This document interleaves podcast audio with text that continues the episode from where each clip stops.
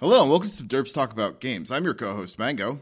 And I am your co-host Buddy, and today we are joined by some very special guests. Hey, my name is Aaron. I'm uh, the host of the Forecast, joined by another friend of ours over there who also uh, likes to talk a little bit. Oh, hi. I'm Owen, and I am the co host, or one of the co hosts, and also occasionally the main host when Aaron is on vacation. And yeah, uh, why would you take take vacations, Aaron? What's wrong with you? I, I'm, yeah. It's shame on me. I've done it why one time on in like ninety podcasts, one time, and here we are. well, speaking of vacations, I recently took a single vacation day so that I could attend to the 2019 festivities at BlizzCon in Anaheim. Uh, I was the only person that went to BlizzCon, but there's tons and tons of news that has come out of the convention over the course of the weekend. Uh, I mean, we we've been talking a little bit. We had a couple of BlizzCon predictions, like here and there, right? But like, it was very clear that BlizzCon was going to be a really big deal uh, this year because of a couple of different pieces, not the least of which being they announced Protest? a bunch of uh, well, also yeah, yeah, also the protests, right? But like but last year, the games were like last year's BlizzCon was just like shitty. They didn't really do anything, right? Like there was you guys no have phones, right? Yeah, exactly. So they had Diablo Immortal. So this year, um, I think Jason Schreier did most of the reporting for this. Uh, they basically were pulling out all the stops to really kind of say like, no, we're Blizzard, we're still doing Blizzard things. Please love us. And then the Blitzchung thing happened. uh, but you know, what are you gonna do? Uh, so I was at BlizzCon. You guys, uh, I'm sure, followed along at home, and uh, and we're going to talk about some of the major stuff that happened today. Where do you guys want to start out? What what is the what is the the Blizzard title property announcement that you're champing at the bit to talk about? I mean, should oh, we start I mean, with like the... We Go on. The opening cinematic, right? Yeah which yeah. I believe was. I mean, was that not Diablo Four? Wasn't that the first thing that they showed? I mean, were you the were there. Very first, yeah. So the very first thing that they did actually was J. Allen Brack got on stage and apologized uh, about the Blitzchung thing again. Oh yeah, yeah, um, yeah. Which was like, oh, oh, okay. And then they immediately went into a cold open on um, the Diablo Four cinematic, which uh, which is pretty brutal to be honest. Um, very you know people have been talking about a sort of return to the very like dark horror roots of diablo which i'm a little bit like i, I scratch my head at that a little bit um but you know the cinematic definitely delivered and it ended up with the resurrection of lilith who i'm reliably informed is important to the Diablo lore, though I have sure. no understanding of how uh, sh- and, and, under she, what pretenses. Um, All so, I know is that cinematic was gorgeous. Uh, it, and those three guys are hundred percent dead. uh, so, so the the lore point is that uh, it was her and an angel who I don't know the name of um, fell in love, and they created the sanctuary because it's like a forbidden romance, and the, their offspring oh, are the Nephilim. the Nephilim. Oh, right, yeah, yeah. Because yeah. I knew the Nephilim are angels and demons that fucked. Um, Inarius. Inarius was her her counterpart. Okay. Uh, uh, yeah, so Diablo 4 has been announced. There's a big giant statue uh, of Lilith. There was a demo on the show floor, show floor that I played. Uh, they had three classes Druid, Barbarian, and Sorceress. Um, things seem to be taking a step back towards the Diablo 2 route with talent trees and sort of things along those kinds of lines. Um, some of that stuff I thought was very good looking. Some of the stuff that they talked about I thought did not make a lot of sense. Like they talked about rolling back drop rates of legendaries, which I think is kind of not smart. Um, but uh, yeah, it, all in all, I'm kind of like medium hype for Diablo 4. But admittedly, I'm not a huge Diablo person. Uh, do you guys like have uh, like this the same kind of innate connection to Diablo that you might have with like other franchise properties? I mean, I would say that I kind of have that same thing of I've always seen Diablo. I've always been slightly interested in Diablo, but I've never actually played Diablo. It was one of those things that I just kind of like missed the bandwagon on when Diablo 3 was getting mm all hype on everything. Uh, and like this, uh, like my knowledge of that plus this trailer from BlizzCon, I'm just kind of like, okay, take my money. I want to know what Diablo 4 is. Yeah, Mango, you've played a lot of Diablo three. Yeah. Uh, like of all of my of all of my friends, I feel like you are you are like the Diablo three guy. What what was your feeling coming away from that uh, cinematic and the announcements? So I, I also discussed it with some people who are more Diablo two people, and I, I was never that, which is kind of usually the big comparison point. Is everybody was who is a big Diablo two fan was disappointed in three. Um, uh, I really enjoyed three. There, I feel like it had some odd kind of power curve problems where it was too easy to get kind of the first, like to get 80% of the way to the top of the power curve, and the last 20% wasn't super compelling. So, Right. kind of just raw from that perspective. I think that that kind of thing where you're talking about rolling back the legendary drop mates, drop rates, that might help a little bit with that. Um, Interesting. but uh, I am I am super interested by this because um, something else that, that that always kind of bothered me about this kind of style of game. This is also true of Path of Exile. Is the proper way to kind of play these games is uh, to kind of figure out the the not not the the hardest thing that you can push, but figure out like the the the hardest thing you can kind of reliably farm without much effort and just kind of pull gear out of that. And it looks like the encounters are going to be a little bit. It's going to be harder to do that in this game, at least from the little bit that mm-hmm. we've seen. And so I'm kind of very excited from that perspective. Yeah, I, I definitely have mixed sort of opinions about uh some of this stuff. Like I was I was the kind of person like I played a bit of Diablo 2, but I never really got into it because I got into it like later, like in high school. And in 2005 terms, Diablo 2 is a very dated kind of game in a way that even like I was playing StarCraft and stuff all the time, um, and like Warcraft 3. So it's not like I was having trouble with older Blizzard properties. Just like there's something about Diablo 2 that was like particularly old and so i picked up the i picked up diablo 3 and i really didn't like it um mostly because of the drop rates being really shitty right? Like it just felt like it was impossible to get something good or exciting to be about and i just kind of like fell off of it because of the grind. And then i only got back onto it um when reaper of souls came out because i got a um uh because i got it for free i think with my wow subscription or something like that um and then in reapers of souls i was kind of like okay cool. This is a this is a neat game right? Like things drop. It's fun. I get it now kind of. Um i do sort of which is why i was a little bit weirded out by them talking about like the legendary. Essentially what they said was right now when you do better and harder things in diablo you get more drops right um and sometimes better and like better drops right? But uh what they're moving to in the future is that you don't really get more drops you just get better quality drops. So like your chance to get a, a legendary at max level regular easy rifts and super hard greater rifts or whatever is still the same. It's just that the legendaries you get out of the higher one are going to be more powerful. Uh i didn't like the way that i that sounded because it seemed a little like I don't know. I guess I just like knee jerked that it was a little bit back to the to the return of the Diablo three days. Um, but yeah, I do kind of get what you mean about like you really quickly get close to the cap of power, and then it's just a slog to go any further. I think it's funny that you said that you had like the the like a difficulty collecting things until you got Reaper Souls because I kind of have the opposite opposite experience. I grew up playing Diablo 2 and so getting a rare drop was kind of just the end all be all. It was the most exciting part of actually playing it. Mm-hmm. And then when we get to Diablo 3, there's just it felt like that you were just progressively getting drops as you proceeded through the game and then you'd up the difficulty level and you know it'll show you all the percentages and the chances of drops. But you know, you just start getting them more common and more often and more often, and then it just became something where it was like that last twenty percent. You don't really want to continue or extend. There's no end game. It's it's not necessarily uh, the most exciting that you would, or the excitement level you would have if you were playing like the Diablo two sort of drop rate for items.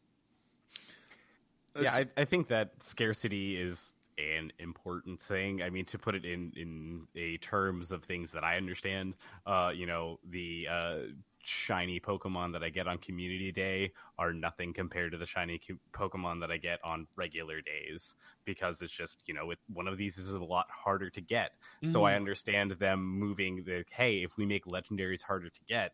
It means so much more to you as a player when you get that legendary, when you get that powerful thing. It's going to be like, oh, this is dope. So I, I think this is interesting too because if if the uh, if all the gear scales with difficulty, right? Like if if uh, if like your rare and your uncommon drops are of better quality at higher difficulties, there's a potential where you're gonna where you might want to replace like a legendary in a slot with a rare in a slot. And I'm not. Oh so yeah, that kind of thing happens in WoW all the time. Yeah. Yeah, like when you when you move into you know like I'm replacing my epics with greens or whatever in between expansions, like that kind of thing. Well, so so the, the thing is is between expansions, those are usually like um stat differences, whereas Mm-hmm. legendaries generally have like some sort of affix that's like super meaningful, right? Like Yeah, it's- it's- especially on the legendaries. There's just some on the other gear pieces as I've given to understand it as well. Um, but that's that's an interesting dynamic because. I, I don't know if it's going to play out positively or negatively because the, the idea of replacing your kind of like hard won piece of gear with something that's numerically better but not as interesting seems like it could be a, a, a drawback, but it also keeps more of the loot table relevant, right? Like in late Diablo 3, you don't even like look at anything besides the orange and green drops, which are the legendary Right. and the set pieces. Yeah, and Or then just- most people's builds are filled out with oranges. You know what I mean? Like people aren't typically rare, wearing yellows or purples or Yeah. anything like that, right? Like by you know, not even it's not even hard to fill yourself out with with legendaries. It feels like in in Diablo three. especially as you reach like the upper nightmare levels. I think that's Mhm. just common. You're going to see people just stacked with oranges. They did talk about that a new tier of items though. They were talking about mythics. I don't know if you guys heard about that at all, but Oh yeah, yeah, yeah, yeah, yeah. they were saying that it's basically going to be kind of like an exotic like you would have in Destiny, where you can only equip one thing at a time. It may be super meaningful, super powerful, but you have to like be, you know, choo- choo- you choose specifically where you want to place that item and slot on your character. Yeah, this is actually kind of funny because that was the thing I immediately thought of too was was the exotic uh, kind of equivalence, and um, there were some rumors that they were going to try and make Diablo four one first person, which is obviously not true, but uh, kind of to be it's like fill the the kind of looter void that Destiny left when it changed platforms, um, and it's interesting that it, it seems to kind of be taking at least partial inspiration from that, which you know it's all good. It's all you know sharing inspirations across games in the same kind of genre. I think is a, is a great way to get better. Yeah, I games, mean, it's but- also taking inspiration. I, I find this very funny. Did you see the keys system, Mango? yeah, yeah, like uh, yeah. So they basically lifted Mythic Plus wholesale out of World of Warcraft and put it into Diablo, which is funny because Mythic's Mythic Plus was kind of lifted out of Diablo in the first place uh, with the scaling on with the infinite scaling on rifts. Yeah, so now there are the keys, and you go to specific dungeons, and those keys will have affixes on them, um, and it will change how the dungeon plays out in kind of uh, unique and strategically kind of like complex ways, which is a system that I like quite a bit. I like it in World of Warcraft, and I like it here. So are they essentially modifiers? That's what you're doing. You're just changing the way the dungeon is. Yeah, so out? it levels up the dungeon, like it'll be like a level 15 key or whatever. So the dungeons are that much more powerful, right? And then some of those will have an affix, like the one that they showed off was like a tornado one, where just the entire dungeon there is a lightning tornado that's slow moving and it is constantly following you. So you have to like be worried, and if it hits you, it doesn't do a bunch of damage, right? So you have to kind of constantly be worried about your positioning. Yeah. See, It, I feel like that's going to be really good just for when you're going back to dungeons that you liked playing, or uh, you know you are grinding through something. It's just kind of like, hey, how do we make this 15th run through this thing more fun? Uh, oh, let's have these keys, and so that way you can you know Yeah. add something new to it, and hopefully get better loot for doing it with harder difficulties added onto it. Yeah, we, this is actually something that, that Buddy and I were talking about on. I think it was either the last podcast or the one before it about like kind of longevity in these uh, kind of lifestyle type games, and th- this is the type of thing that definitely lets you extend that out and lets you keep playing the game without without burning out on it. Um, uh, but did you did you play the demo that they had? yeah, at so I played the demo. Uh, it was probably the second best demo that I played at the convention. It was very well put together. Um, the other dem- I, the other demos I played were the WoW demo and Overwatch Two. Um, it was uh, it was really sharp and it was a it was a really solid uh, demo for what Diablo Four would uh, feel like. You know, it's just a small thing. It took you through a little story.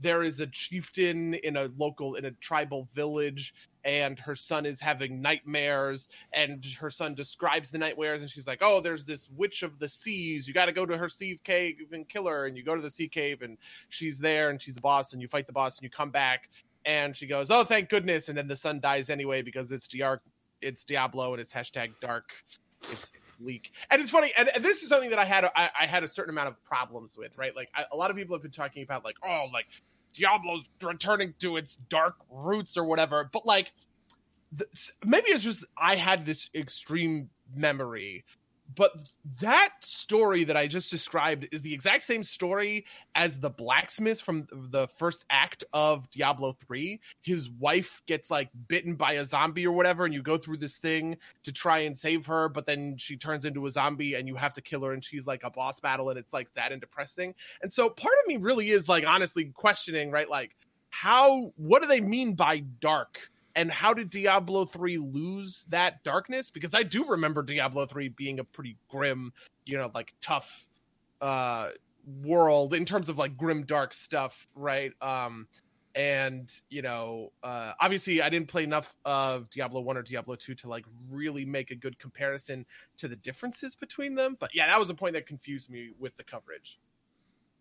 I think a little yeah, bit would... just has to do with uh I think they talked a little bit about like occult symbology and you know things that may not have been as forefront in Diablo 3 as they were 2 but at the same time I think there's this uh, sense of when people you know, you know when they announced Diablo 3 I think people lost their minds and then when it came out they, there was a lot of backlash about certain things that they had like uh, uh, their marketplace. Yeah, the real money um, auction house. Yeah, the real money auction house. Yeah, yeah, yeah. And some of the loot table drops uh, or the loot drop tables that cause some issues with in terms of scaling, like we were talking about. And so, but I think that kind of lies in the realm of well, we everybody who played Diablo two, who was excited about Diablo three, played it in a time when you just sat in front of a computer and played games all day long because you were in middle school or high school, and there was no online gaming, there was no you know mm. that perspective. So it's a little bit skewed. And I think that probably is going to apply here too. So I think we'll just have to see, you know, if we get that same sense because them calling it sort of this is darker, this is more occult, this is bloodier, this is more gruesome. I mean, maybe they're just calling back to that sort of. Yeah, I, I remember Diablo three being very, very like gruesome and gory, and there's a lot of like body horror in there. I don't know. Maybe that's just like I just weird and in, incorrect. I think part of it also just kind of comes down to genre. Um, something that I've heard people talk about is uh, specifically when it comes to like the difference between classic World of Warcraft and retail World of Warcraft is like that sense of danger, right? Where like if you pull two mobs in a dungeon, right, like you that's that's tough and you might die. And that creates a sense of kind of like overall sort of like danger and dread that you not, that you might not necessarily be able to kind of like match. Um, and I think Diablo has that same sort of issue in a way where like you you as a player are very powerful. It's an RPG. It's a power fantasy. You're combining your skills and your talents in these ways to make yourself you know really really strong. Um, and that might kind of like I don't know fly in the face of some of the the horror archetype stuff uh, that's going along with it. So maybe like it's just impossible to do a real horror game in a Di- in a Diablo sort of sense because at the end of the day, Diablo is about making yourself more and more powerful until you know you can fight gods and angels.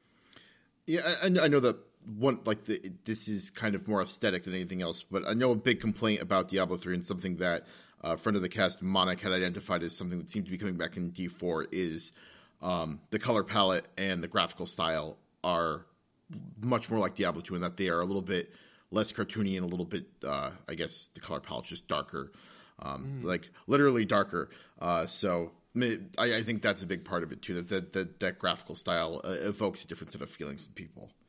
Yeah, for sure. Um, but that's a lot about Diablo. Uh, should we move on to the uh, the next game? Yeah. So, buddy, you since you since you were there, why don't you pick the the next thing you want to talk about? Okay, so the next one I want to talk about is obviously World of Warcraft. It's my baby. We talk about WoW all the time. I am the lone person that still loves this game. Everybody fucking hates Battle for Azeroth, except for me, apparently.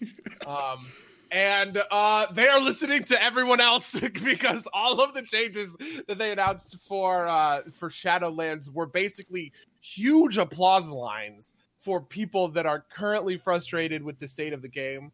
Uh, and I empathize with some of those frustrations. I just sort of think that by patch 8.2, Battle for Azeroth got like traditionally good again and is a strong title or whatever. But sure, uh, we're in Shadowlands. A couple of the big notable changes from a gameplay perspective um, is they're getting rid of sort of like the infinite grind um, of the artifact power slash Azerite, you know, power uh, grind. This is something that I haven't seen in any other MMOs, but I think it's actually very like in in Destiny, for instance. There's something along these sort of line, right? Like some resource that you over the course of they the game. They just added it for this. Oh, for the- really? for the new for Yeah. Shadowkeep. Yeah, um, not Shadowkeep. Okay, well, watch yourself because Oh, people shit. fucking hate it in World of Warcraft. I really so here, here's here's the, sort of the design philosophy. I think it is smart, but kind of poorly implemented in in certain sort of situations. The design philosophy is that when you when you add world quests to the game, right, where you just kind of say there are going to be 20 quests that pop up every couple of hours.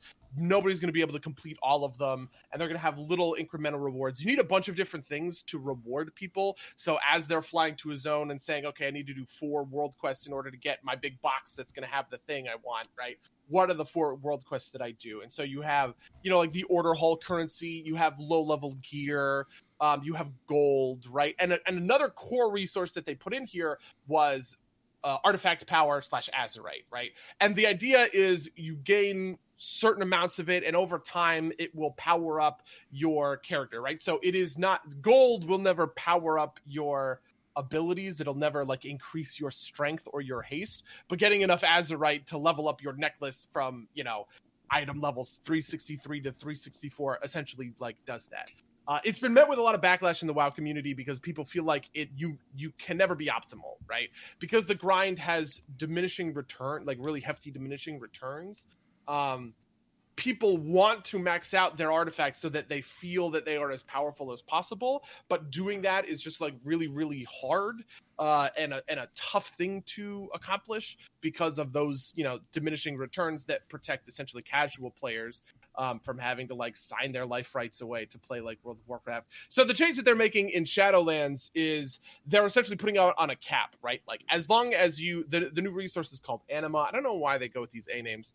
Um, as long as you get a certain amount of anima per week, you will increase your power by you know the the requisite amount essentially so as long as you know you are playing the game some you'll kind of complete this objective and then all of the excess anima you can kind of spend as a currency on other things on options and cosmetics and all the all the, all the other sort of like in-game rewards that you might theoretically want i'm not super jazzed about this but i think it's kind of like an okay system uh but uh, yeah, that's one of the that's one of the big changes. The the big feature they're adding is a roguelike feature called Torghast uh, Tower of the Damned, which is a giant spire in one of the zones that has procedurally generated infinite dungeons. Right, you just move room to room, hallway to hallway, and you're killing you know trash and bosses and stuff uh, and eventually it, it it will just outscale you to where you to where you die um, but in traditional like rogue like fac-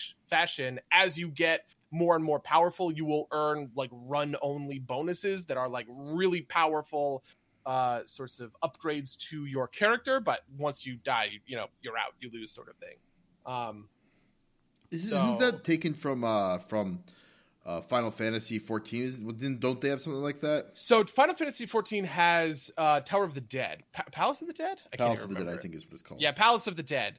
Uh, I don't know if it has that roguelike sort of feature, but people have definitely been making that uh, that sort of comparison. I, I feel like Tower of the Dead gets run by alts a lot when I was working at Square Enix. Like, I honestly, I once I once I left that job, a lot of the specifics of the gameplay information just like whoop right out of my brain.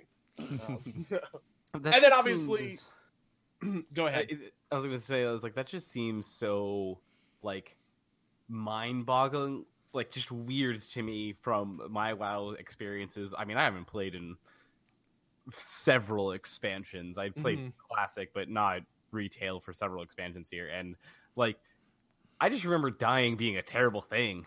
I just distinctly remember everyone just hating dying in raids or wiping in raids because then you had to like go repair your armor and it cost several gold to do it and like you just would watch anything that you had saved up just slowly start dwindling because it's like oh man we did a a pug raid and we wiped three times and now you've got to spend you know 75 to 100 gold to like repair all your armor and now it's just like hey here's a thing that you specifically have to die like there is no way you win that you Yeah. just keep going until you do die so unless like you're getting a decent amount of loot, I would just be like, wait, what? Why would I? I that seems like such a terrible deal. That's guaranteeing I'm gonna have to repair all of my shit. Yeah, I, so they have tied uh, Torghast Tower of the Dead to the new legendary system. They're bringing back legendaries, which will work a lot like Diablo legendaries. You know, they'll have an affix sort of thing on them that says like, "Oh, whenever you use Whirlwind, it does a little shockwave that adds extra damage or something like that." You know, that kind of a thing. Um, so I feel like the, you know it's the thing that people are going to uh, uh, uh, want to do. I like the idea that they are kind of like focusing in on on Torghast instead of adding a bunch of new features, which both Legion and Battle for Azeroth kind of did in a way that um, you know like they add, it's not just Warfronts, but it's Warfronts and Islands, right? It's not just Mythic Plus. It's you know also World Quest and a bunch of new you know like kind of ways to sort of play the game. So the idea that the next thing that's coming to WoW is just like one new game mode, and it's very cool, and it looks like this. Uh, uh, I find to be pretty pretty interesting.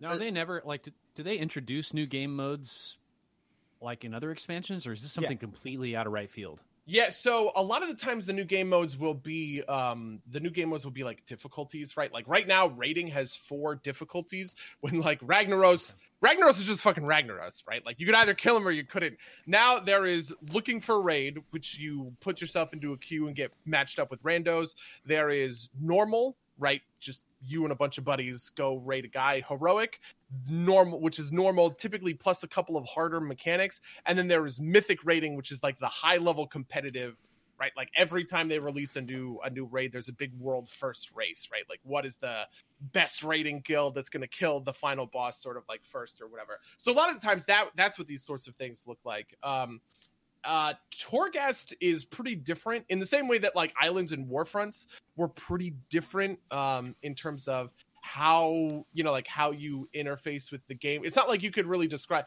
warfronts and islands were not like dungeons or you know raids. They were like their own sort of pve content and i think it's going to be the same sort of thing when it comes to torghast. It is his own sort of like pve uh idea That mean is the goal to more just reward the long term players, or is this something where they're trying to pull in new people? Because this content seems so incredibly. I mean, this is interesting to me. I've never played WoW, but yeah, I, I love roguelikes. So the idea of running up a tower just endlessly and trying to fight my way through hordes of enemies to get Mhm. some minor buffs as we go sounds great.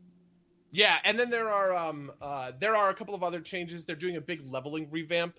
Um the, everybody is being squashed to level 60 and they're changing it so that every they call it every level matters, right? Which is just to sort of say like every time you level up, you get a new ability, you unlock a new thing, right? So that as you are progressing, it actually like feels good and different rather than just being like, well, I get nothing between levels 80 and 90. I just kind of have to like slog through it.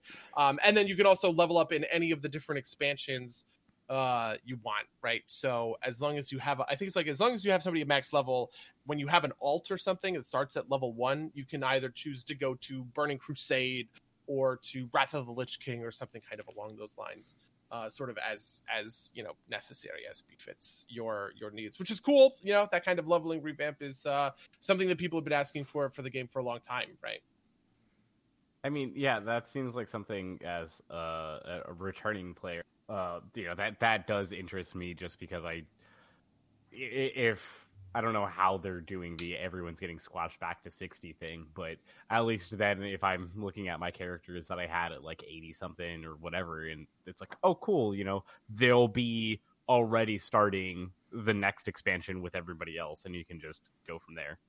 Yeah, I think that they definitely. Uh, I I think in a lot of ways, WoW looks at itself as a as a perennial tor- tor- sort of game rather than like constantly pulling in new people. Um, I feel like they're interested in getting somebody who played, you know, somebody who played really hardcore in Mists of Pandaria to see a BlizzCon announcement and be like, ah, you know what, I'll pick up the game again, right? Like, I mean, that that's typically me for a lot of the for a lot of my WoW career. It's come back for the beginning of an expansion, fall off again, come back at the end of an expansion after the BlizzCon announcement, right? Like, you know, and play through the end, kind of a uh, kind of a thing. So, you know, that's interesting. I also think that uh, World of Warcraft had the best cinematic, but I also might be a little bit biased because I thought it was really, really fucking awesome. It's tough to follow. I feel like. Did you guys see the Sylvanas cinematic with the Lich King? Yeah, it was Yeah. awesome. Yeah. Okay. Do you? Okay. So here's my question: Do you understand the story of that cinematic? Not a clue. It didn't Yeah. matter though. It was just I understand I- that I mean, Bolvar's a bitch. Oh god, yeah. The, I I really loved the cinematic just because like I was I was explaining this to other people. Um, some friends of mine were talking about how cool the Diablo 4 cinematic was, and I was like, listen, at the end of the day, the Diablo 4 cinematic is like a bunch of dudes die and a demon gets summoned, and that's whatever, right? Uh, the World of Warcraft cinematic, just like Sylvanas versus the Lich King on Icecrown on the top of Icecrown Citadel, and then she beats him and she takes his crown and rips it in half and opens like shatters a portal into the sky. Like that's just awesome. And it was like really awesome being in the room for that sort of thing. But I was also very much like, oh my God, this is like really esoteric lore. Nobody except for like very current WoW players are gonna understand what's going on, right? And even a bunch of them, I'm sure, are just gonna be like, hmm, what? How, how much did you actually pay attention while leveling your character? We're Yeah. do now. yeah like i've you know like i've read all of the chronicle books they release these books called chronicle that is like a definitive sort of like lore accounting um so I, I'm a, I'm a WoW lore junkie, and so like I was very much on top of this stuff. I, I post regularly in the Warcraft lore subreddit, but uh, uh, yeah, it was uh, it was neat. I feel like Bolvar is actually getting kind of a bad rap. A lot of people are saying that he's just like a pushover, but like Bolvar put up a, a, a fight, you know, like that thing where he like he went into the to the mist with the hammer. Ah, so cool. Anyway, So, so it was a, it was a cool fight. It's just kind of like the last Lich King required an entire expansion and like several raids to to take down. This one's just like like you know who would win the entire army of the undead or one banshee girl, right? Like it's it, it just felt kind of underwhelming in in that way.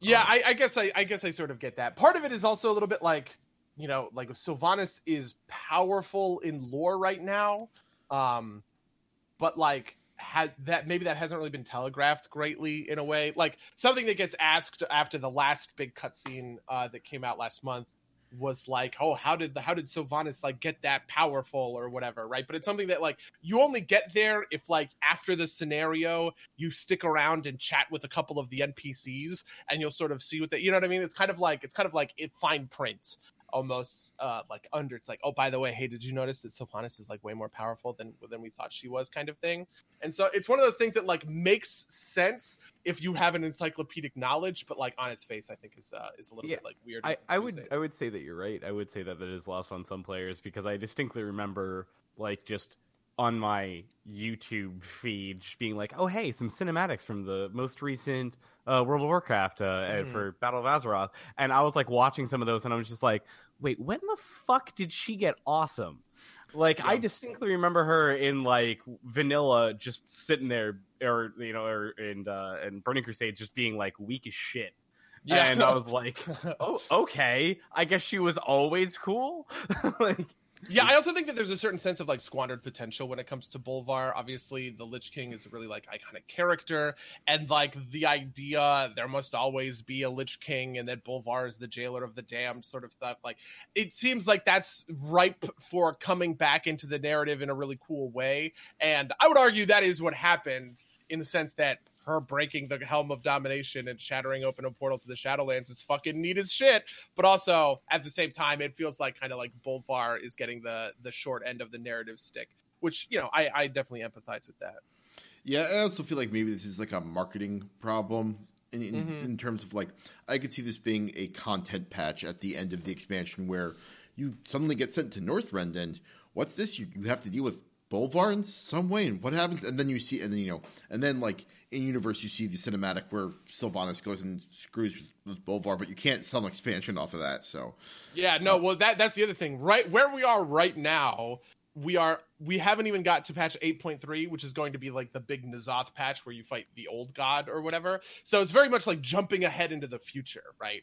Um, and I sort of wonder if, like, in the interim, there will be better sort of uh, information to lead us into that moment um, in terms of like 8.3 and whatever ends up with you know uh, N'Zoth and 8.3.5, the pre-patch, that kind of stuff. They could definitely like sort of like bridge that gap narratively in a better way than just like at BlizzCon. Here is essentially the cinematic for an expansion that's not coming out for a year and whose story is a year behind this particular moment.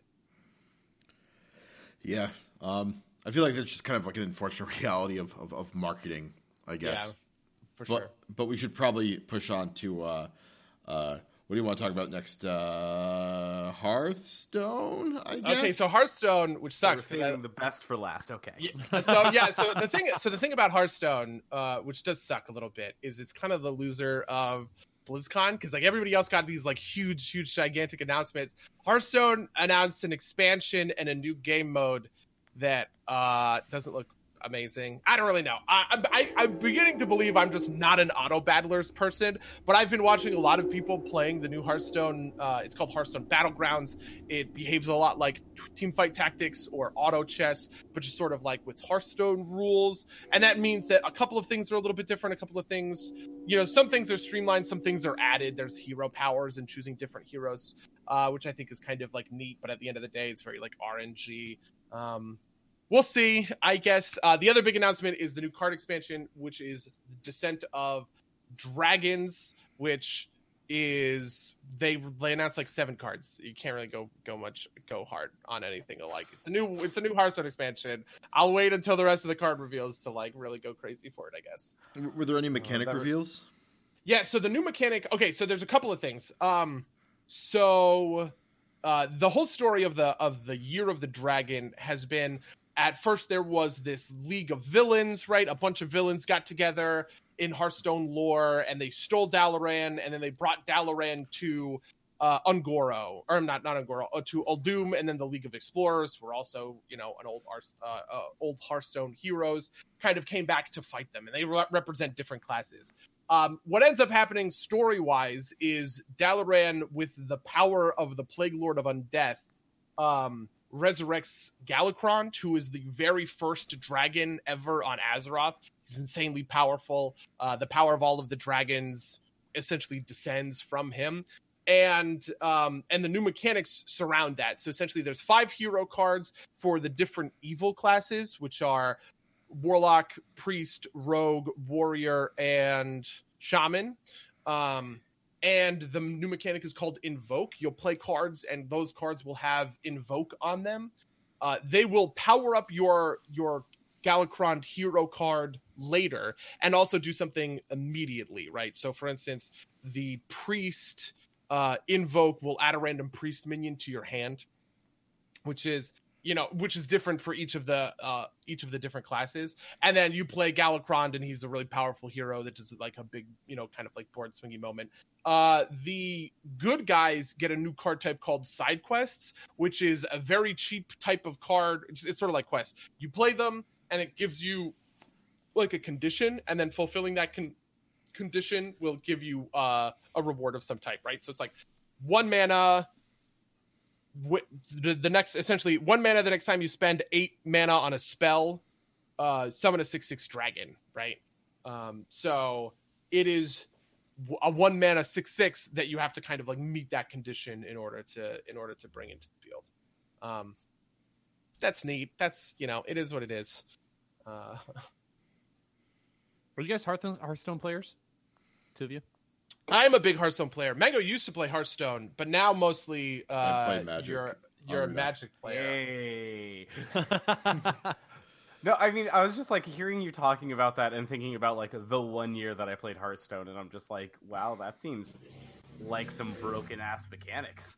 yeah, I mean, we, we've talked about this a lot. WoW and Magic have very have very much like diverged. Um, like early Hearthstone looked a lot like Magic in the sense that there was a lot of like card drawing and like fair, you know, whatever. Now a lot of Hearthstone is built on, um, like adding value to your, uh, adding value to your deck from kind of like outside of your deck right? So like the idea, it's not that you draw a random priest minion from your deck; it's that you add a random priest minion to your hand, and that's really useful in Hearthstone uh, because it keeps your you can you can like outvalue someone like that. With Magic, you can't outvalue someone without just like the contents of your deck, if that makes sense. And then Right. Magic has much more complicated because of the priorities, right? It has much more complicated interactions with how you and your opponent do things, right? Because you know you can never, you can basically never counter a spell in Hearthstone But in Magic, you have to be worried about yes, my big creature is going to get countered, and that really really sucks, right? Or you get into like stack wars where you're countering their Yeah. counter and all these other. The second you have to explain the stack to anyone you're teaching magic to, oh yeah, every bet is off the table. You're just like, okay, look, I trained you as best as I could. There's this thing called the stack. I'm sorry. Yeah. Like, and, I, and like don't get me wrong i think the stack is brilliant i think the color wheel is uh is brilliant um uh but it definitely is is is a very complicated sort of system Yeah, Uh, uh, it's a thing that works because when you're playing paper, you can kind of do a lot of this implicitly, right? Like you can Mm-hmm. mostly ignore the stack, and you can implicitly pass, pass priority, and you don't have to worry about it. And then when you get like when you really get into it, that's when you start learning it. So you can kind of get that kind of you know uh, half hour to learn, lifetime to master type stuff. Um, Yeah. But when you're playing online, like with Arena, just things kind of happen, and you're like, wait, why is why is everything waiting? Why do I have to press these buttons?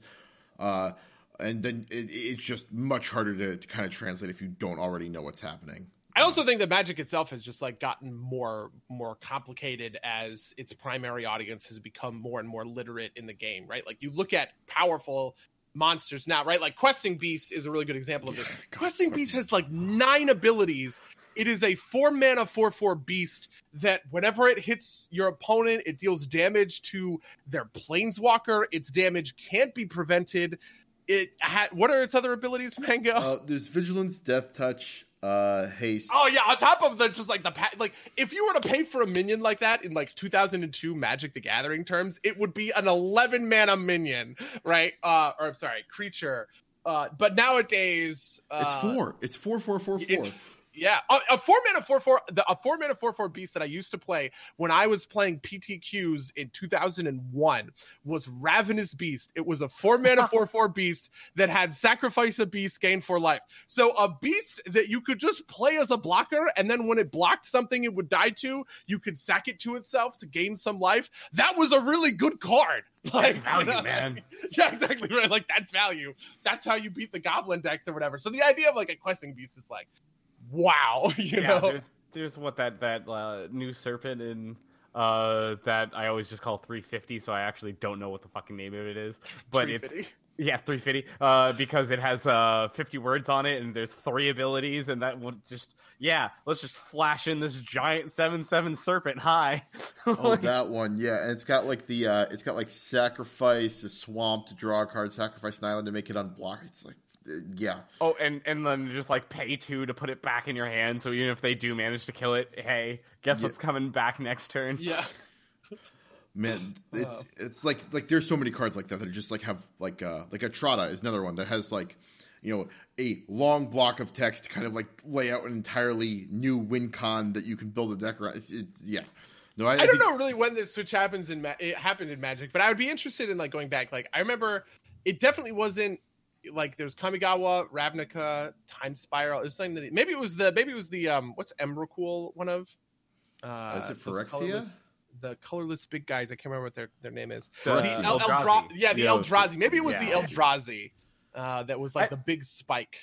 I'm sure at some point Rhystic Studies will do a video on this, and we'll Yeah. all be more informed. I have definitely gotten really into, uh, you know, like I'm, I, I watch a lot of the Hearthstone YouTubers, and so like I think the Google algorithm is like, oh, you like card games, so like it keeps recommending me like Magic videos. So, uh, so I'll hit a couple of the uh, the Magic videos, sort of like here and there, and mostly they're just like, here's a fucking degenerate combo, absolutely ruining modern games or whatever. And it's always just like fun, you know, like I don't really play Magic anymore. Uh, but it's always really fun because like the fundamental skills are the same, right? Like I haven't played Magic in seven years, but I still understand, you know, state based effects and, and the stack and everything like that. So it's neat. Uh, so, uh, j- just since we're on the topic of magic, um, do, do you guys have an opinion on Oko? What was what was the news on Oko? I'm sorry, I do play Arena, but not often. What's okay, on so Oko? so Oko Oko's the new three drop uh, planeswalker. Um, he's he's apparently just completely fucked the meta. Like like you're like the the meme is like we are now in it is the the meta is called O- Okotoberfest and uh, all of your things are three three elves. I, I mean, the the solution to that is just kill Oko before Oko can do anything, which is pretty much what you had to do with planeswalkers before. The- like, uh, you know, anytime that uh, somebody had like, you know, a Johnny on the field, you're just like, well, they're gonna plus one plus one everything every turn, so I gotta kill this thing now before everything goes like sideways. It's it's really hard to kill Oko though, just because like his his thing that kind of like like makes all of your stuff like only vaguely useful is a plus ability, right? So it's it's plus one or it's, it's his abilities are plus two, make a food plus one, turn target creature or artifact into a three three elk with no abilities. So like like it, it seems like part of this counterplay was supposed to be like you play you can play questing beast and like take out Oko, but you really can't because Oko comes down. He has I think he starts with three or four. He'll be above like the kill uh like the kill line from the questing Uh. beast, and then like he'll turn your questing beast into a three three elk, and there's nothing you can do about it. Like I, it's I, I mean, I got a one and two black knight in my hand that says I can kill your planeswalker. sure. So That's I'm nice, just using yeah. that. No, that that is fair. That is fair. Yeah, there there are solutions. It's just he's very durable. Very Yeah, I mean, even I have heard like you know when I watch like Brian Kibler, who bleeds between Magic and, and Hearthstone a lot. Uh, like his chat will sometimes ask about Oko and what his thoughts about Oko are.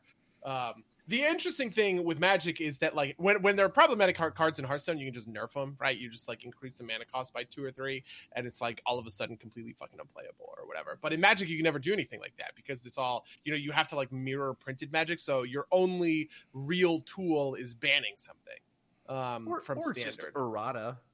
If it's just completely wrong. Have they ever done that where like they errataed something?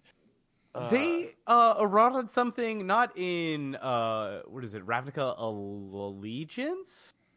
I think they did like before it even got out, before anybody even cracked a single pack, they had to errata a card because apparently they fucked up printing it. And so the card was supposed to read that like you did something and then uh it, the effect of it was till the end of turn, but Mhm. they forgot to write the end of turn on it. So it was just like, oh no, this ability just happens and you keep it forever. And then they were like, wait, that's really broken. Uh, I'm trying to Oh, okay. I see. I, I'm looking this up now. Uh, Yeah. It's a card that says switch the power and toughness of each of up to two target creatures. Uh, that's supposed to read until the end of turn. Yep. Okay, okay, that makes sense. Yeah, in, in a certain sense, I feel like that is um, that sounds to me like a bug fix in a way, more than like a nerf, like hypothetically speaking, you know. Uh, but I definitely, I definitely get that. That makes uh, that makes sense. That is a tool in their arsenal as well. Speaking of balancing and nerfs, let's Yep. talk about the one Blizzard game that doesn't have to deal with that shit anymore. the- Wait, Uh, what? What? What? Which game is that? Is that Overwatch? 2? Yeah.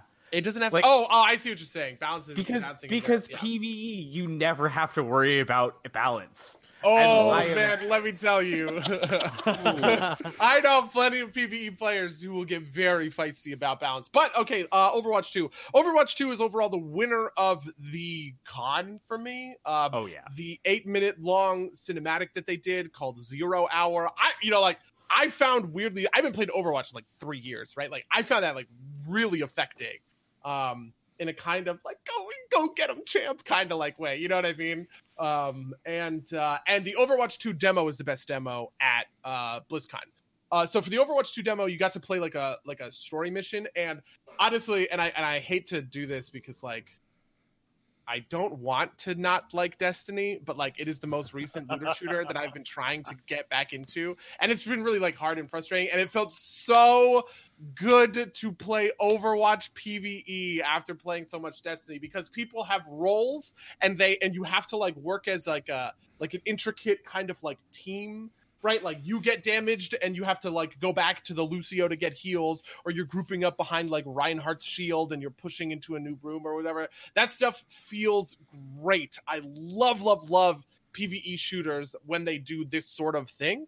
Um, and so and so that was uh, that was pretty perfect. It was also really nice that they showcased uh, talents, right, which are abilities that you pick up in PVE that affect your um, that that like affect the way that you interact with some of the abilities that aren't quite as good in a PVE setting versus a PvP setting. Um, in PvE, it's a lot about your sustained DPS output against the kind of overwhelming onslaught of targets, right? You need to sort of crowd control enemies. You have to hide behind your tank a little bit, make sure that they're, you know, soaking stuff up. You need to be healing yourself and using line of sight and stuff like that. And so certain abilities that uh, are really useful in here are not going to be useful, and certain abilities that are really useful in PvP are not going to be useful kind of like in here. And so those are sort of like where talents change things up. I played Tracer. One of the talents was every time you use Blink, you reload, which was insanely useful because you essentially never run out of bullets. Um, and then a second one was anybody hit by pulse bomb triggered a secondary pulse bomb explosion, so you could just kind of use it as like a one stop shop, like AOE destroy everything um, whenever your kind of like ultimate was up. Some of the other ones that were around uh, is Reinhardt's Fire Blast and Earth Shatter uh, leave a ticking fire dot on whoever you hit with them um, that does a bunch of damage. And then Mei had one where after she uh, ice blocks herself, she bursts open and freezes everybody in a radius sort of like around her. So that stuff was very cool. It was very neat. I played the Overwatch 2 demo twice because it was just like so fun and I was really into it. Um, and then obviously the announcement trailer I thought was kind of like everything that I've been complaining about Overwatch for a really long time. It's, it's, like Jeff Kaplan got on stage and he said that the number one thing that they've been hearing about Overwatch is they want uh, the story to progress. And I felt like he was looking right at me when he said that. He was like, "Buddy, this one's for you." We're moving the story forward because, like, you know, this is the thing that I think of as um, this is the thing that I think of as like unique to Blizzard. These are big properties that have long-standing stories that go on for years and years and years that define like the whole kind of company. And so it was very weird to me that Overwatch got released and then nobody really interacted with the story in a meaningful way uh, for three years.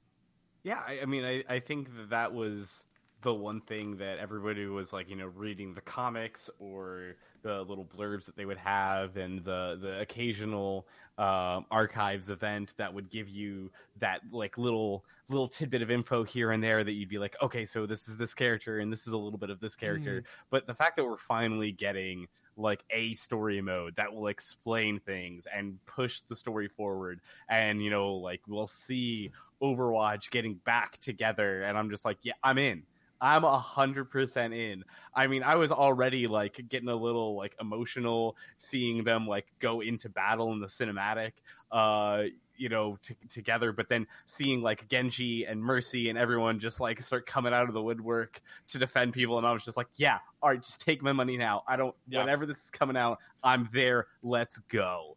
Uh, you know, I, I think. Sitting- I was just saying, I was sitting with people who have never played Overwatch, don't really play a lot of video games, watching the cinematic, and they were inspired enough to say, "Man, I save the monkey. I want to play this game. This looks great." Yeah, yeah, yeah. I mean, uh, the I will say that the the Overwatch demo was very demo y, especially compared to Diablo Four. Like Diablo Four, you could tell a lot of stuff had been like implemented and it was all kind of there. Uh, Overwatch 2 was much more nuts and bolts. So I'm expecting, you know, like, I, I don't even think I'd expect Diablo 4 next year just because Blizzard takes forever with these things. But like, I think that they're probably in a position where it's going to be a while before we end up seeing uh, Overwatch 2, which kind of sucks in a way because even just like the one mission is just like, oh, fuck, that was so cool, you know? But um, it is what it yeah, is. I, I feel like they have the ability, if they wanted to, to really kind of get that pushed out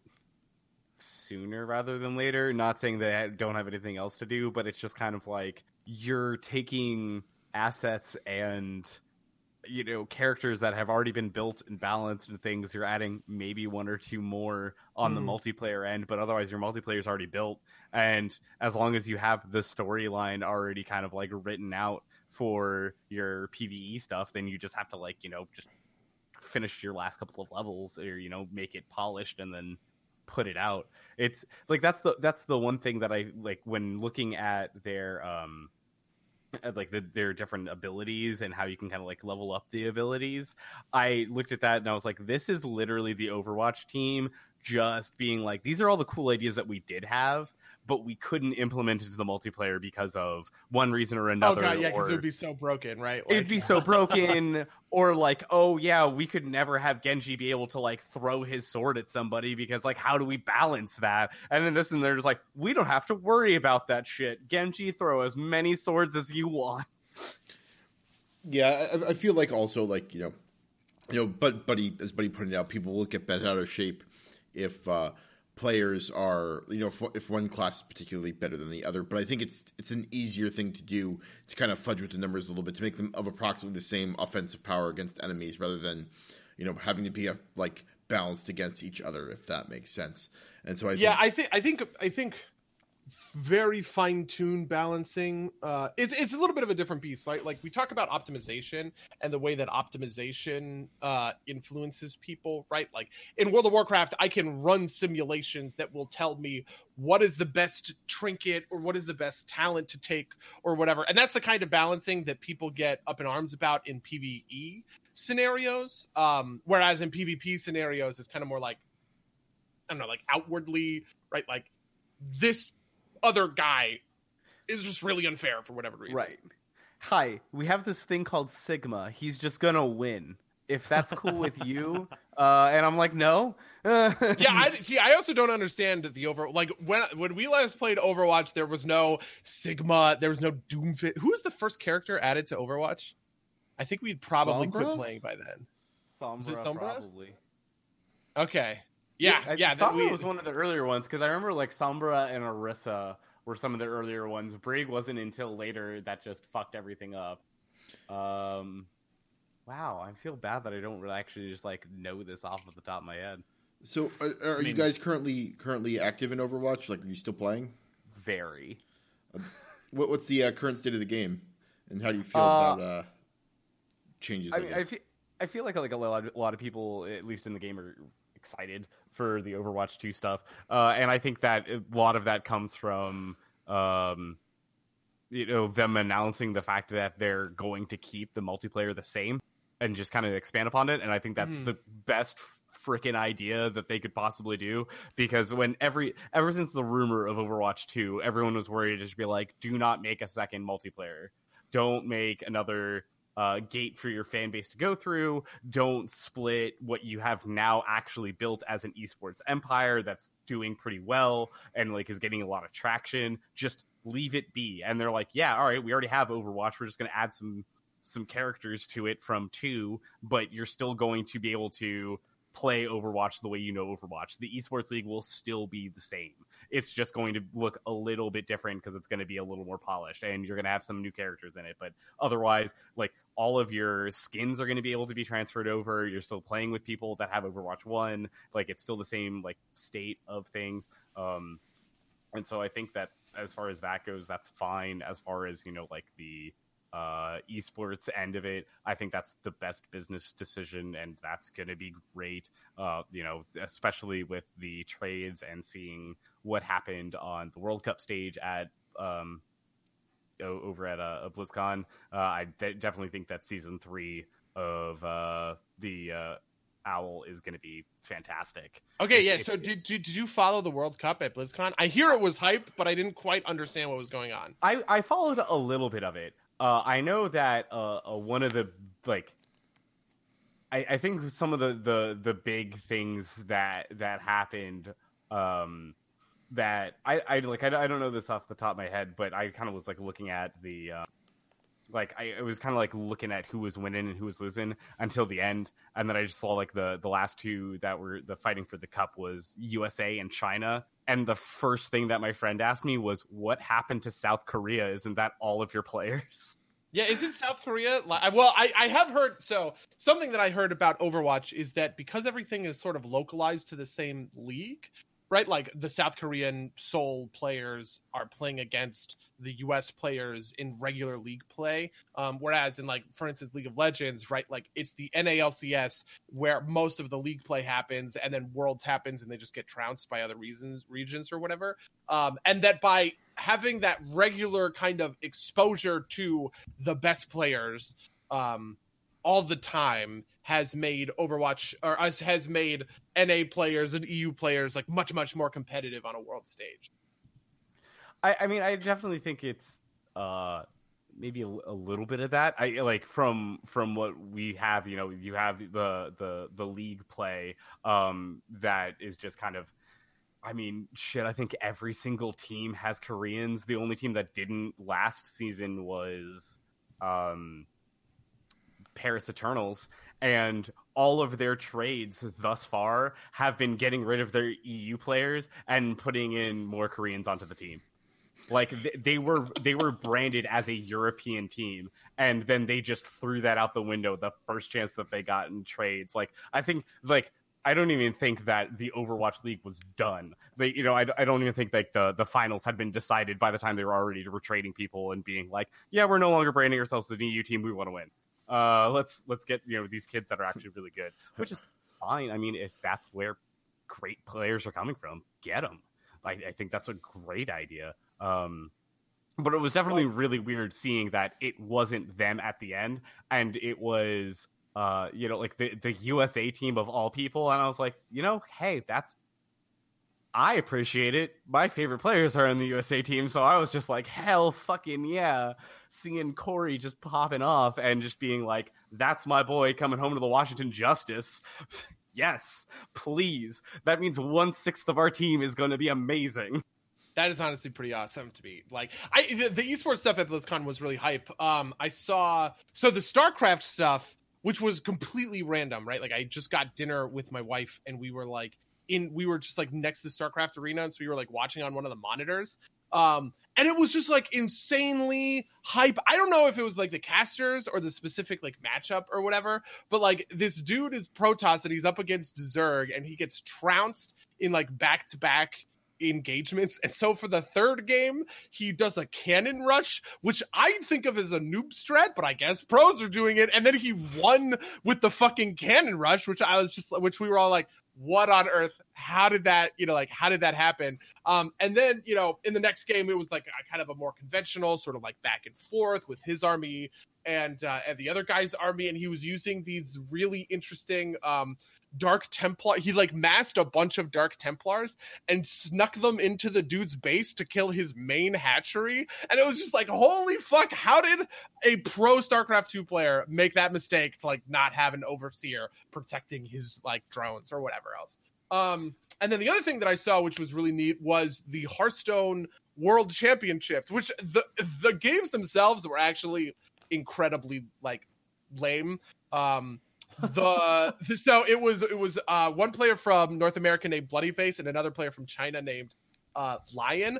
Bloodyface was had okay decks, but in his quarterfinal match, which I also saw, he just played incredibly smart against better decks. Like the you know his opponent was just like bringing stronger variations of the decks, but he was just like he was putting on pressure with decks that shouldn't be pressuring that much. Um, and he set himself up for a really interesting but cool lethal scenario when an OTK combo was about to go off. And so it's like, oh shit, yeah, like Bloody Face is the fucking man. And then uh, in his semifinal match against a guy named Fino, Fino choked really hard because he he missed his lethal uh by one point because like his turn started roping and he was just like he was applying all of his buffs to this, this one guy and he thought that the math worked out and the math didn't work out. And so it passed into the next turn and he got killed and it's just like oh Fino oh choke city.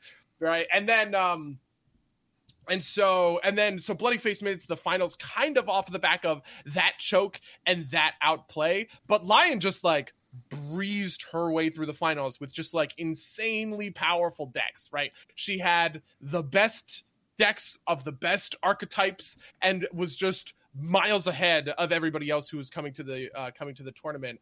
Um, so she 3 0'd Bloody Face just like one, two, three. And it was actually really funny because you got to see how her variation, like she played she played shaman into his druid and just trounced him. Then he played druid into her shaman, and her druid just trounced him again. Uh, and then she ran over him with a Highlander Hunter, and it was just like, oh my god, that was like really brutal. Uh, but it was really awesome and it was really inspiring because you know she's obviously a woman, and you know female champions in esports are like pretty rare. Uh, so it ended up getting like two. yeah, so like it ended limited. up getting a ton of attention. Um, and uh, and it was it was like honestly it was like it was like really emotional on stage. Like she got the trophy and then she started crying and everybody was like, oh, you know, like oh man. Uh, so it was pretty awesome. I really enjoyed the uh, the esports experience at BlizzCon. Yeah, well, uh, that sounds like it was it was it was a, a rollicking good time. I guess is, is, is the way to put it. Um, we've we've we've gone for the full hour. I believe that that our, our, our new friends will will be will be leaving us as we transition to our weeks. Uh, did you guys want to plug your yourselves, plug your excellent podcasts uh, before you you headed out? Yeah, actually, when do you guys when do you guys post your podcasts? You do them day of? How, do, how does it work for you Yeah, no, I, I will I will be editing this directly after this. Sometimes we record earlier and I have a little bit more time, but I will be. so you, you pull you pulling us. So you just edit like the night of, and you're like, Yeah. yeah. midnight. No, it's Thursday. I believe. I believe. Yeah. Uh, same thing for us. We record on Thursdays. We publish our podcast every other Thursday. Um, so bi-weekly or fortnightly or semi-weekly. I don't even know what the correct phrase is, but it's one of those. I promise. uh, we've been doing this for about four years. Um, we have a podcast called The Forecast. Our group is called The Horizon. It's made up of about I don't even know at this point eight to ten different people, and we have a whole bunch of different guests that come on our podcast. Um, I say guests, I mean people that are a part of that group. So it's kind of dynamic, and we get to spend a lot of time talking about games we play, movies we watch, uh, board games. We're huge board gamers as well. So um, again, you can check that out. We're at Horizon.com, and you guys are going to be on our cast this Thursday. So excited to hear some content from that as well. We we've also got uh, the interview uh, with Buddy here that, if not already up, should be up pretty soon. That's just been uh, a little bit uh, editing hell from the past couple of weeks, but that'll be up soon. Uh, and we've also have our uh, I don't know if you guys participate in Extra Life, Uh, uh, we, but but we don't participate. I, I think we observe sometimes. We are uh, we're, we're pretty small Yeah. beans, so We observe. Well, yeah, we will be participating in Extra Life uh, this month. Down on what is it? The twenty third. We'll Twenty be third. yeah, the the twenty third. We're going to be doing it. So uh, if you would like to either watch us go mad for twenty four straight hours, or maybe donate a couple of dollars and help us raise money for kids at St. Jude's, and you know give them uh, uh, Extra Life, uh, by all means, check it out. Uh, we will be doing that in just a couple of weeks. that sounds awesome. Uh, thank you guys so much for uh, for for joining us for this podcast. We're uh, we're very much looking forward to Thursday. Uh, best uh, best of luck to you guys. Yeah, All right, cool. thanks so much Thank for the you so invite, guys. Thanks for Appreciate having it. us on. All right. Mango, tell me all about your week.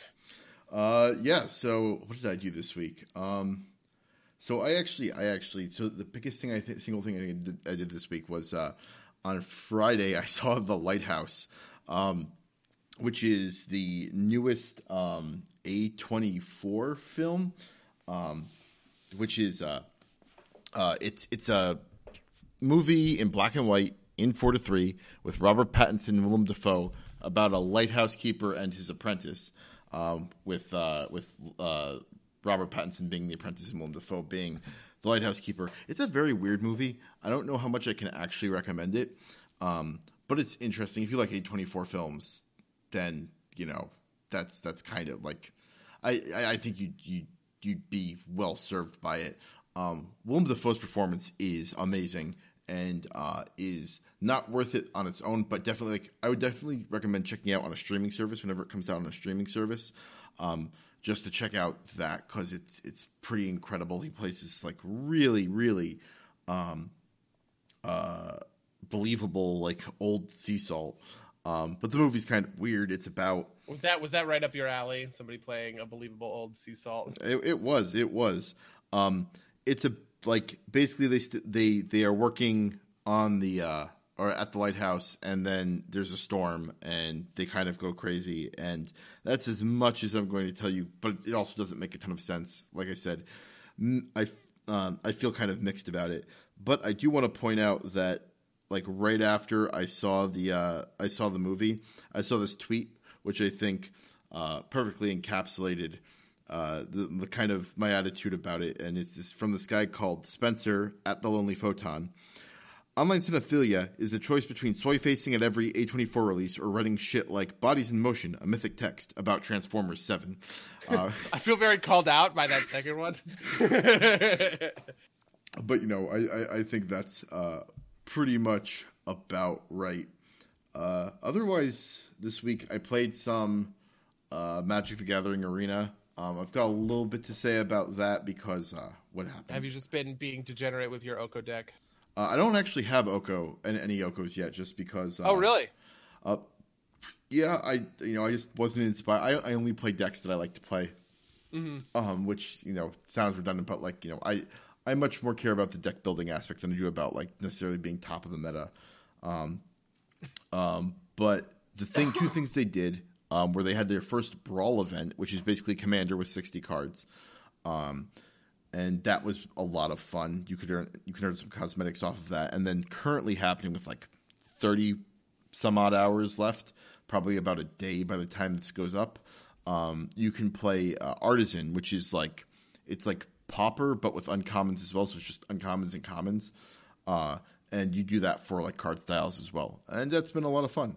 Um, that's basically been uh, what I've consumed uh, just because uh, I've been traveling uh, to and from New York uh, and, and uh, stuff like that. So, Fair buddy, enough. How's your week been? Uh, well, so obviously the big highlight of my big week was uh was going to BlizzCon. Um, though we just ended up talking about that for an hour, so I won't I won't dwell on it. Um, something that I wanted to bring up though is uh, have you heard of Dolemite is my name? I have. I haven't seen it yet though. Okay, so Dolemite in my name is my name, which I highly recommend to just fucking everybody because it is insanely cool and insanely fun. Um, is sort of like a, a making of movie movie. Um, it stars Eddie Murphy as Dolemite, uh, and Dolemite is this. Um, Dolemite is kind of like a schlocky cult movie that is like black exploitation, sort of. Um, It's several From- of them, and they're yeah, yeah. There's there's a whole bunch of them in like a series, uh, and it's the making of the first one, right? And so it plays a lot like Ed Wood's, um, or uh, the room. What's the room's one called? The Disaster Artist, right? Uh, but it has this other like dimension because just like it, it comes from a different place than those two places come from, right?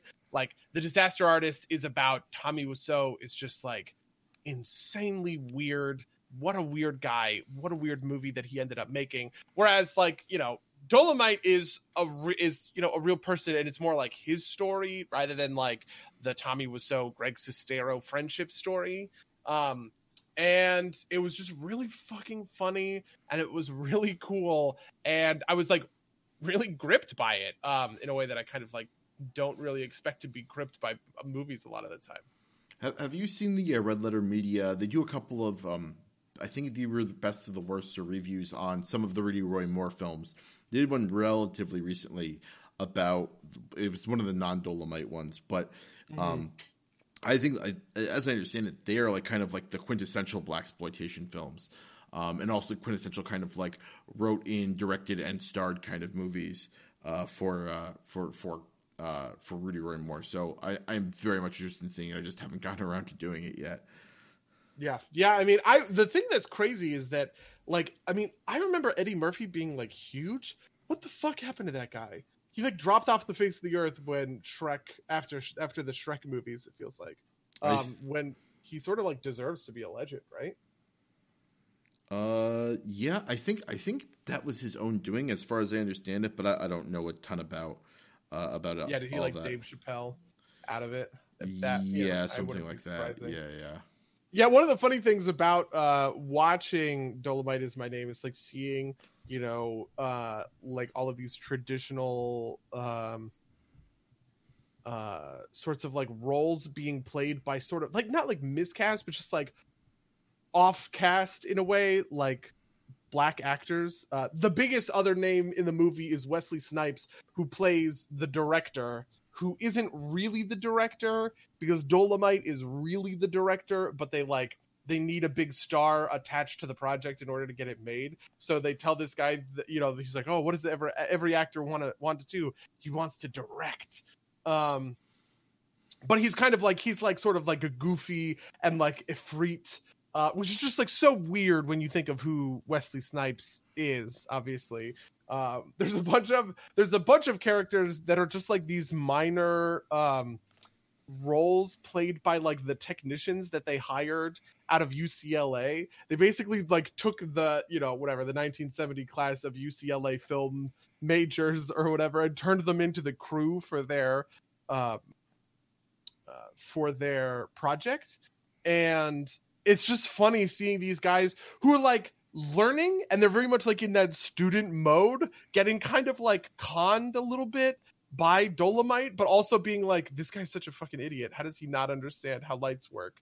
You know um and that kind of thing. So it was yeah it was great. It was really neat. I'm also looking forward to other uh big netflix movies coming. I think the the next one that is um a big deal is going to end up being the Irishman. The Irishman, which is currently in Is it some out, or- theaters.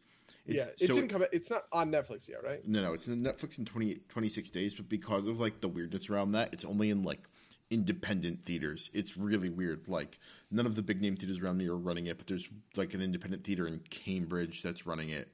Um, and there was one in like actually the theater I saw uh, the Lighthouse at in uh, in, in freaking uh, in, in in Brooklyn, uh, this hipster theater uh, uh, is running it, but uh, it's uh, I, I definitely agree with you. I'm I'm super excited to see that movie. I might even try and see it at, at, at this local theater just just so I can. Um, but uh, uh, it's interesting because like Netflix seems to be like having have these shining points, whereas they've kind of been known for having some schlock lately. So I'm glad to see them that, that they're uh, that that it's that it's getting better.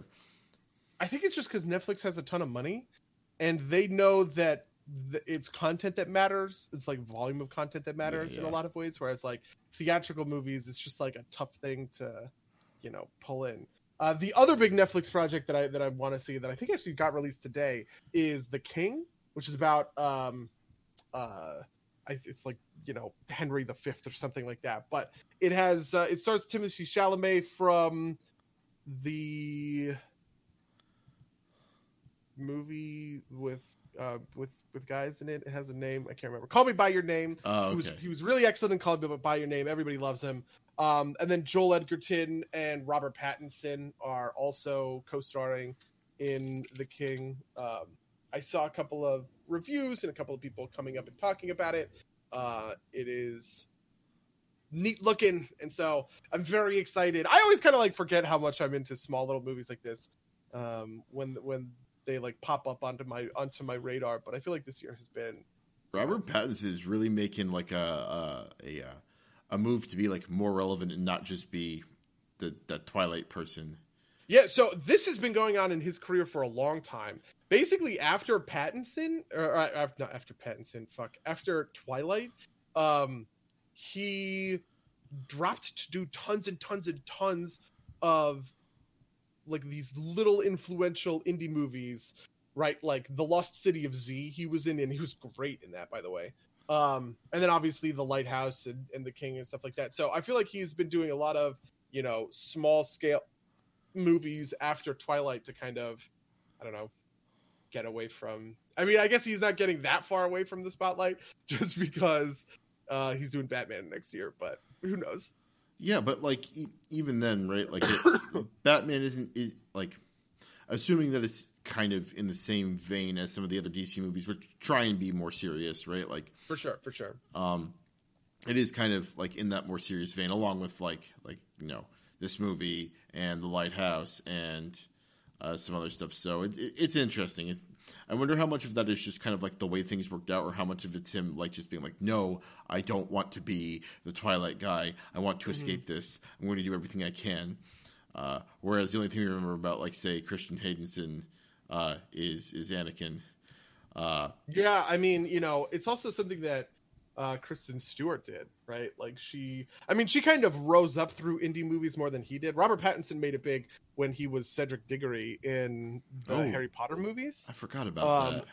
Yeah, right. So that was his kind of like path to success, and that he kind of like fell backwards into indie roles. Kristen Stewart did sort of the opposite, where she was doing lots and lots of uh, indie uh, indies things, and then got pulled up to the big leagues essentially. Um, and then and you know, and I guess she's she's kind of stuck around a little bit more. Like she did that Charlie's Angels movie that's coming out, um, and some other things kind of along those sorts of lines. But she also does like little stuff here and there. Uh, I guess to kind of like get away from. I, the Twilight is like this cultural black hole, I think, in a lot of ways, uh, and sort of deserves less than it gets in terms of backlash and like ire in a lot of ways.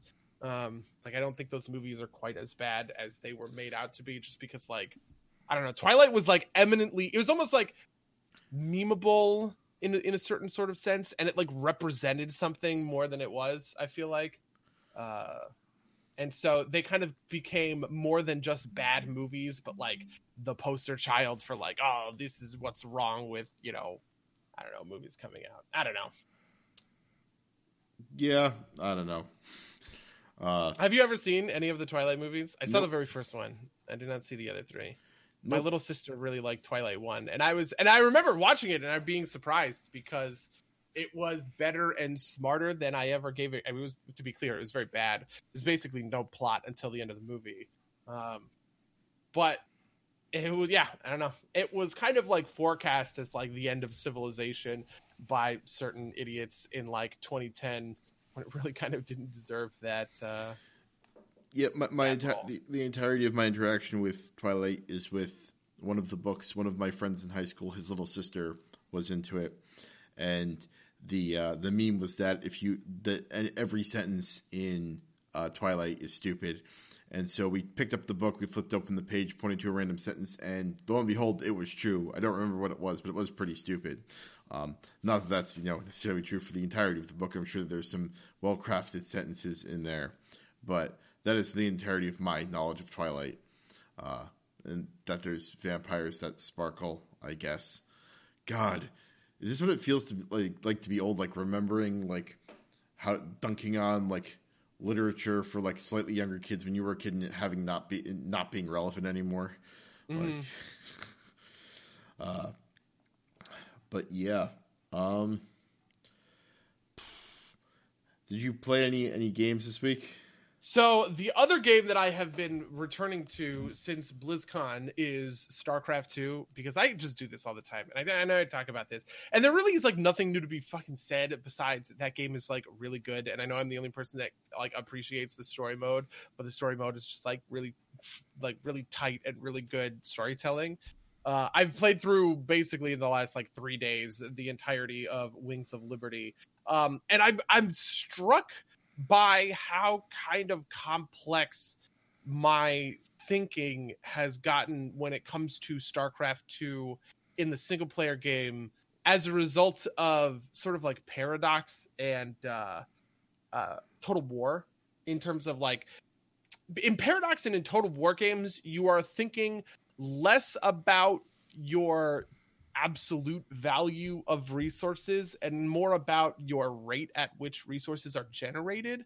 Whereas in StarCraft, like the rate at which resources are generated is not something I used to think about. I used to think about my absolute value of resources quite a lot. And so it was something that you'll see in the single player all the time is they will like you'll have your main base and things will basically you basically complete it just by being on your main base. Like you complete any mission just from your main base essentially, right?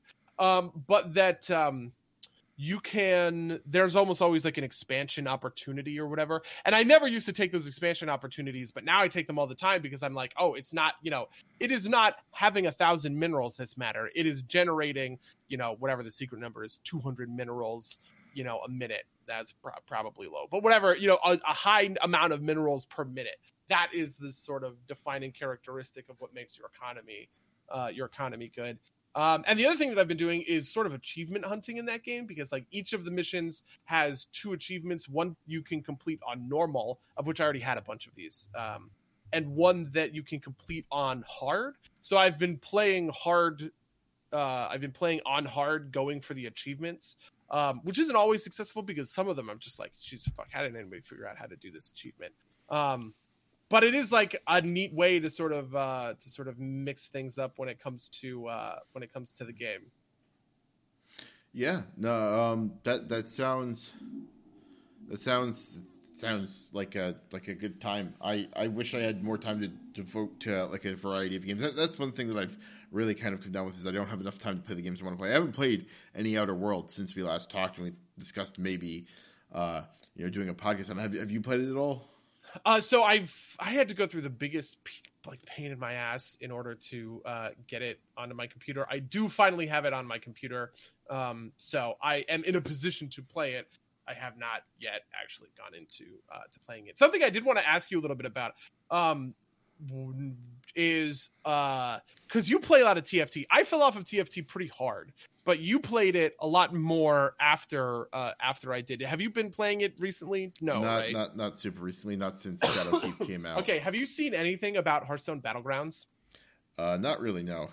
Okay, so uh I, I, I like I said, more and more I'm of the philosophy that I'm just like the, these sorts of auto battlers are not for me because I get really frustrated with the RNG in them or whatever. But I do think that uh, that battlegrounds is an interesting sort of take. So I want to explain a couple of like the the differences. Uh, the big one is that there's no economy, right? Like so, saving gold won't net you any interest. Just at the start of every round, you get a certain amount of uh, of gold. In Hearthstone, it's a tavern. Are the you you swap between the tavern round when you can recruit people at the tavern, um, and the uh, uh, in like the combat phases where you're like fighting enemies. But there's a couple of small little things that that makes a little bit different. One, battlegrounds, um, you get a hero. So at the start of the game, you get a choice one of three different heroes and those heroes have hero powers. And those hero powers cost gold and you can use them in the tavern phase. So for instance if you um if you get professor putricide you can pay a gold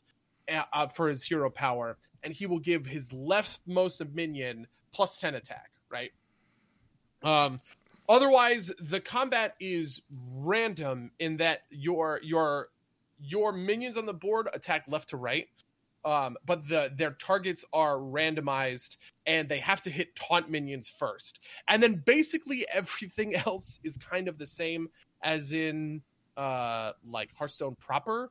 Um death rattles trigger battle cries only trigger when you play the minion in the in the tavern phase and they are permanent.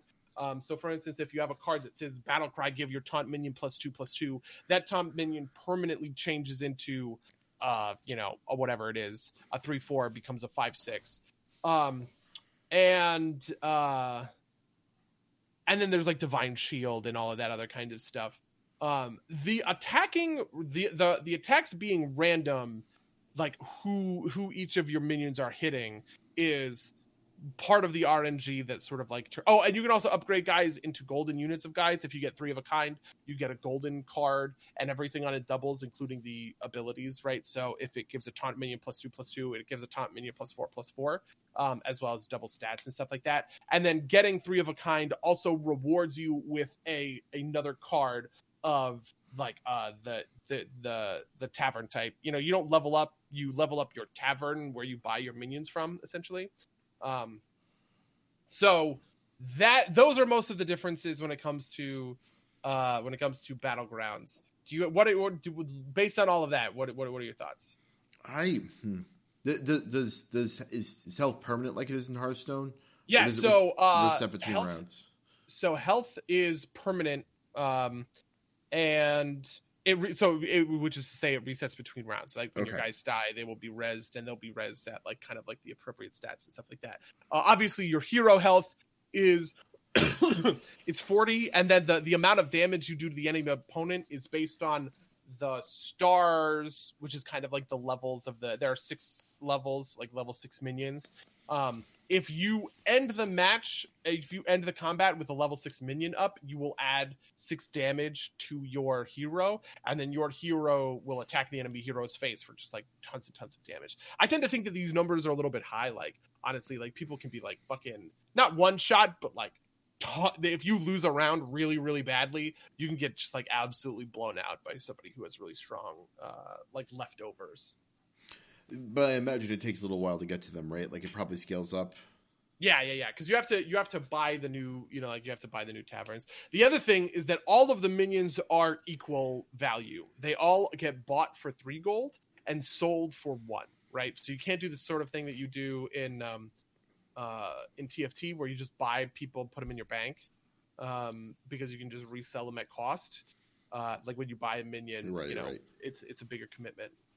Yeah, and, and that that that's kind of it seems like it's the economy level, right? Like there's no point in saving gold for uh for like interest purposes, but there is because there might not be a good thing to spend it on, which is Yeah, there's also like your hero power. Like, you know, you can obviously refresh a board a number of times, right? But like, you can also use your hero, use gold on your hero power if like the minions suck or whatever. So there's like a little bit of option there. interesting. It it definitely sounds neat. I it sounds like it's a little bit more RNG in some ways than uh than than the other than the other auto battler I'm familiar with, which is TFT. Mm-hmm. but I don't know if like it sounds interesting, but like it sounds like it's got the same kind of RNG problems that, that you'd have with it regardless. So I, I don't know if uh, I don't know if I have anything to add to add past that, but it definitely sounds interesting. I, I Yeah, might, yeah. I did not demo it at uh, at BlizzCon. I'm, you know, like I'm gonna buy the the the. If you get the pre-pack, the pre-purchase or whatever, you get access to the beta starting tomorrow.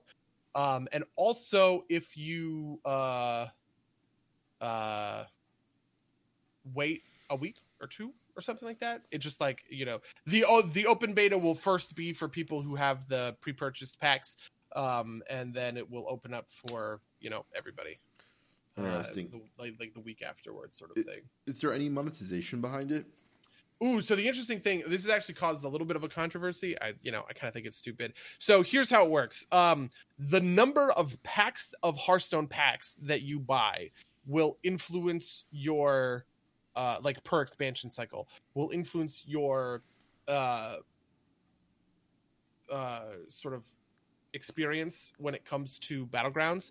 Um, so I think it's ten packs, right? If you buy ten packs, you get everything. The first level is cosmetic it i don't even remember. But the second level is the interesting one. So if you haven't bought 10 hearthstone packs you was about 15 bucks um you don't you get you get to choose it two heroes instead of choose three. But if you have bought 10 packs with gold or with money um you get to choose three. So for instance you know if i load into a battlegrounds game I'll get, you know, three, I think there's like 40 different heroes or like 24 different heroes, some big number. You know, it'll be King Mukla, the Lich King, and Ragnaros. If I can only choose two, it'll be between, you know, Mukla and Lich King. Um, or if I can choose three, it's between Mukla, Ragnaros, Lich King, sort of thing. So hypothetically speaking, you can, you have a better variety of choice uh, for your your starting hero um, with the if you if you buy packs. But uh, yeah, so and then also there's emotes at the very top. If you buy all ten, you get emotes. Huh. Okay. So that's. I don't know. That seems like innoc like. It, mhm. Yeah, people got mad about it. Well, people got mad about it, but they also got told in the in the Hearthstone subreddit, like it got upvoted to the front page, but then the comments was full of people going, you know that it just takes like you know a tiny amount of time, especially because like Blizzard gives out a lot of free packs, obviously, and those all count. Um, to it's it's pretty trivial to get up there, and if like you don't want to spend two or three dollars on the on the game mode to get like the one better hero, uh, like come It's- on, It, sort it- of wait, thing. it's it's not better, right? It is. It's just. It's just another. Eh, option. sorry, be, yeah, it's a better.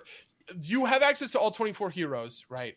With the first, with the free tier, you get to choose from two. With the paid tier, you get to choose from three. That was like the most convoluted way for me to explain this, but yeah, um, that so you don't have inside of the game anything better going on, I guess, unless you know you fucking really hate your two heroes or something. Yeah, yeah. I mean, it's kind of like right on that edge there. Um, but I can't. I can't get too mad about it. I don't think. Mm-hmm. Um, but yeah, no, that's that, that's that's interesting though. But I don't know if I have, I have really anything to add to that. I, I haven't played it. I haven't really seen it, so um, definitely sounds interesting. Um, yeah. Do, Okay, do, do we cool. do we want to wrap it up then? Yeah, I guess uh, I guess that's uh, that's everything from me. Right. So if you'd like to email us about anything we've talked about on this podcast, you can email us at podcast.com or some games at gmail.com. Check out our friends on, at, uh, at, on the forecast. I'll put links to them in the description. Uh, you can follow us at twitch.tv slash Play Games. You can uh, donate to us on Patreon at or patreon.com slash Play Games. Uh, rate and review us on iTunes or wherever you listen to this podcast. I think that's everything I had, buddy. Do you have anything else you wanted to promote? I have nothing else I'm looking to promote. In that case, until next time, dear listeners. Until next time, loyal listeners.